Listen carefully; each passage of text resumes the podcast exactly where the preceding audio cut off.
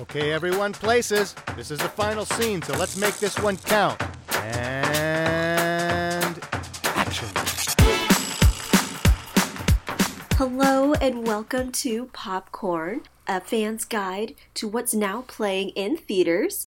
I am your host, Kaylee, and joining me as always is my fabulous co host, Lulu Bell. Hi, Poppers! How's everyone doing? And how are you, Kaylee?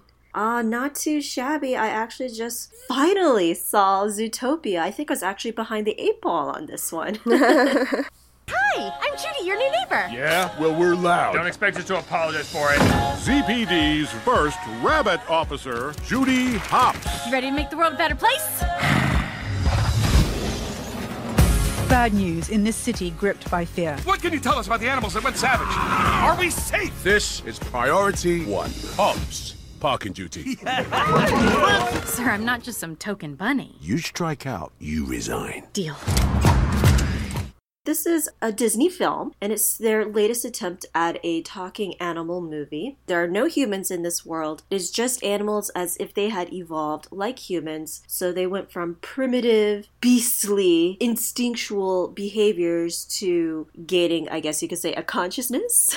Mm-hmm. To developing civilizations and wearing clothes and having cell phones and developing all this complex society. It's a very good analog for our world. Absolutely. This film actually just takes so many relevant issues that are happening now in our society and flips them and puts them in the animal world. But I think that's really a large part of the success of this film and its charm. Mm-hmm. We got our two protagonists here. The lead is Judy Hopps, who is a bunny, but don't say cute bunny ever. Excuse me?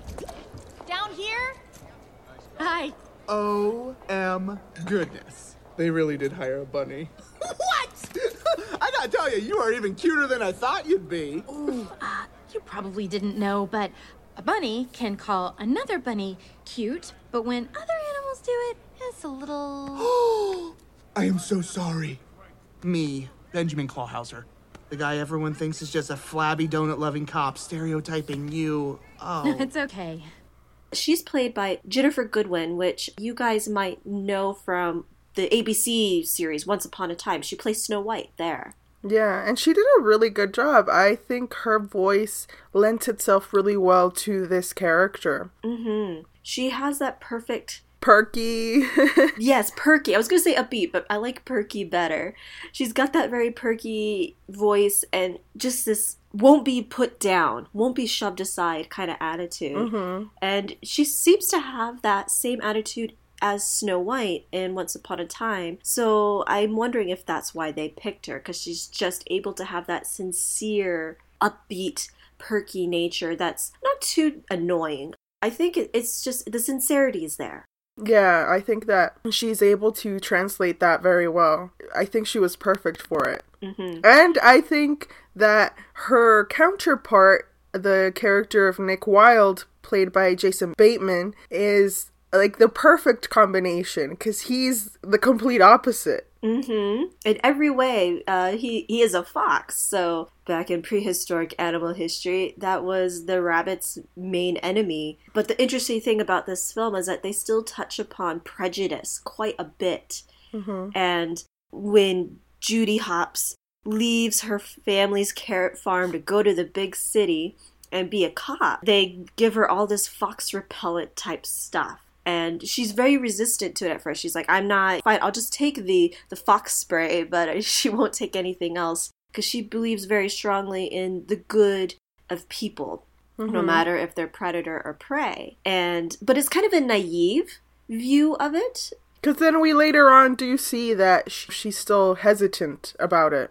Mm-hmm. Exactly. It's like when you are raised with these prejudices, whether you are a prey animal and you're prejudiced against a predator, or or if you are a bully and you're a predator against the prey. These are things that are very relevant in our society today. All you have to do is just swap in the different races of people and you can say, look, everybody's got all these unfair stereotypes put against yeah. them, and how do you combat them? Yeah, but I think that in that sense is where the story kind of like uh, very very it's very touchy in that sense because I think uh, they did a good job in bringing out these sort of conversations about nature versus nurture, the debilitating effects of stereotypes. But in the in the movie we see it as being a problem of species. When you translate it to race, that's when you kind of have those little things. They kind of took a very simple approach to it, a kind of like, oh, here we're just going to analog it for race. But I think you have problems in there when the, when that happens. And I feel like people coming out of the movie could misunderstanding what the movie message is really about. Mm. Well, I, I think I take the opposite view. I think it was great that they put this, especially in a kids movie, because it's going to teach and show what's wrong with society and how to overcome it just the basis of this film really is it is a, a, a, sleuth detective story but it's got all these layers including the race layers on here. I mean it using animals as a foil to what goes on in society today i think is a clever way of doing it because you're not using black versus white or asian versus african or anything like that. You you're using animals and so it's less painful i guess you could say to use something like predator versus prey because nobody's going to say, oh, well, you know, you're picking on Native Americans by picking that stereotype. If anything, they're making fun of animal stereotypes, like the herd animals just being kind of dopey, some of them, anyways, not really having individual thought, mm-hmm. And then thinking that all predator animals are just vicious or just even that idea mm-hmm. of Mr. Big, who ended up being a, I guess he was a shrew, and he's like this big mafia guy, but he's this teeny tiny character. So it's it was constantly flipping perceptions around, and I think it was challenging people to, you know, you can't just take something at face value. You can't just judge somebody by your initial gut reaction. And I think that's very good and very important to be seen in kids' movies these days yeah i think they they did a good job in trying to make people think about these things and really taking a deep dive into what is happening now especially in a political year so mm-hmm. i think they did a good job of trying to get people to start talking about it and to realize that hey it's never too early to start talking to your kids about it exactly i'm like hey if a rabbit and a fox could become best friends so there's hope for for humanity mm-hmm. but i do want to point out a couple of other characters i just really enjoyed the, the voice performances of namely idris elba mm. who was chief bogo mm-hmm. who's this big water buffalo he was fantastic. He was. I, I just really loved his performance. I don't know because I, I, don't follow Idris Elba as closely as um, some other people, but there was some real snark to his character, and I just loved it. Mm-hmm. Loved it. and uh, his voice is so unique, and it just fit the character so well of like this captain. Mm-hmm. He was great. And I loved his little mini character development that he had. Mm-hmm. But also Jenny Slate as Bellwether this little sheep. Oh yeah.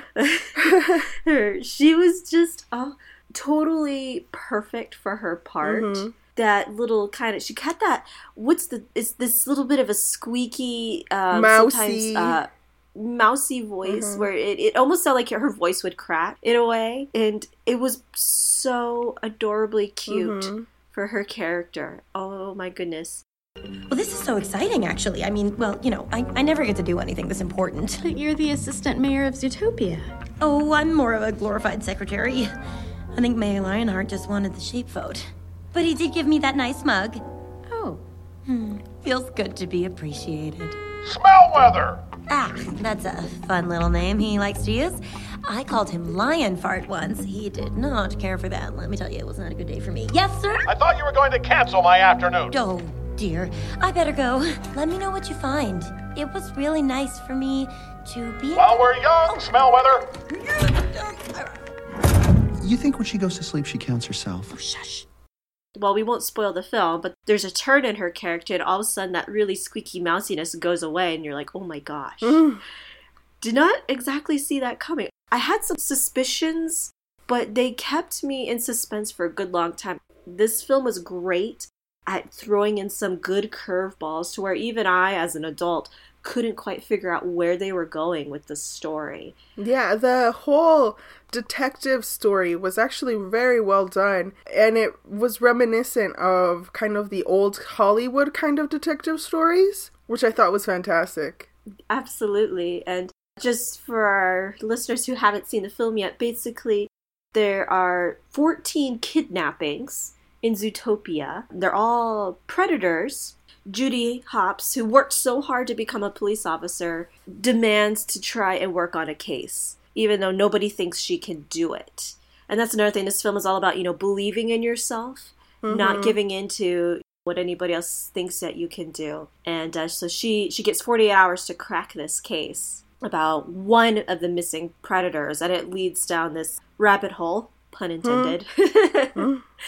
leads down this rabbit hole of that there's a bigger issue going on. And the other thing I loved was all these nods to well to like Breaking Bad.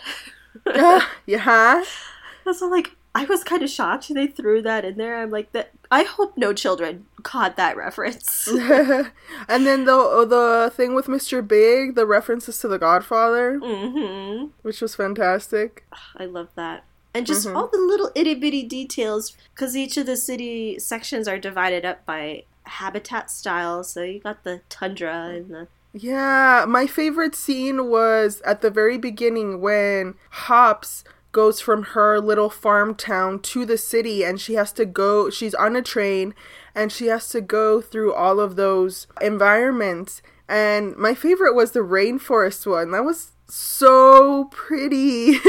it was really cool. I so, love, and then like cool. how they had the sprinklers to make it rain. Mm-hmm. Like they thought of everything. Uh, I was like, ah, I want to live there. That looks so cool. When the train was first coming up on the city, didn't it remind you a little bit of Meet the Robinsons? yes. Actually, now that you mention it, yeah. It's like there there were a lot of similarities between how the city looked from a distance, not so much close up, mm-hmm. but from a distance with its gleaming spires and everything. Mm-hmm. And I think yeah, yeah, yeah. some of the producers involved in this were involved with Meet the Robinsons, I believe. So I bet you they had that creative idea to yeah because Meet the Robinsons was a great film. I love that film. Yeah, that's really cute. Remember, we saw it so many times. we did. Well, it's one of those as well, kind of like believe in yourself. And if you're the change, then you can make the change in everyone else, kind of thing. Which is kind of what this was going for as well. Mm-hmm. And I think that's when that's when Disney's at its best is when it takes those familiar tropes like believing in yourself and it reworks them in a new way that's fresh and touching and just really good. I I think mm-hmm. there there was a period there where Disney seemed to be kind of sliding in a slump with its films, but I'd say these past maybe four, five years, they've been coming out of it and really doing amazing work. Yeah, with the exception of a recent one, which I do not want to name, Good Dinosaur. It shall remain nameless. oh, well, let, let's be fair here. That was Pixar. Interesting you should bring up Good Dinosaur and the Pixar connection. Pixar has always done really well with, well, with that exception, and maybe a, a well, Cars 2, 3, 4, however many there are, planes. They, they are sharing writers and producers now. So some of those really awesome producers and writers and creative types from Pixar are also doing Disney, and it shows. It sh- it really comes mm-hmm. together when you have the writing's got to be there. The producers have to be there to make a film fantastic. So it's exciting to see like big name John Lasseter, I believe was his name was on here for production. And he's a big name over at Pixar, so he's had his hand like dipped in like so many of the very good mm-hmm. ones. So it's like, ah, oh, I know this film's going to be good because his name is on it. okay, well th- there's a few more voice voices that I wanted to mention. J.K. Simmons as Mayor Lionheart. Very small bit, but brilliant. Mm-hmm. And actually, one of my yes. favorite just throwaway characters was Yax, but he was voiced by Tommy Chong. he was at this nudist yoga studio. That was uh-huh. one of the uh-huh. funniest scenes. in the whole film. Right, because they're the only animals that don't wear clothes, and they're the weird ones. They're they're of course Judy Hopps is all scandalized, and it, Mm-hmm. that was just way too funny for me. I love that. Oh, that elephant doing all of those yoga moves. Oh, I love the fact that where Yax is like saying, "Oh, you know, this is the, the elephant, the elephant character. Oh, she doesn't forget anything. Elephants have very good memories, and like she doesn't remember anything." He's like, Mhm. "Yeah, but you remember he used to come in every week. He went away in that white van, and you." Yeah. and he's the one who actually remembered everything. and at the end, he says, "I wish I had the memory of an elephant." it was awesome. I love that. Mhm. Like, Yeah. I feel like yaks could be my spirit animal. even the little cameo from Shakira, who played Gazelle, even that one was kind of cool. That was great. I love that too. She and everybody was in love with her. Mm-hmm. Shall we give this then a star rating? Yes, let's give it a star rating. So why don't you start, Lulu Bell?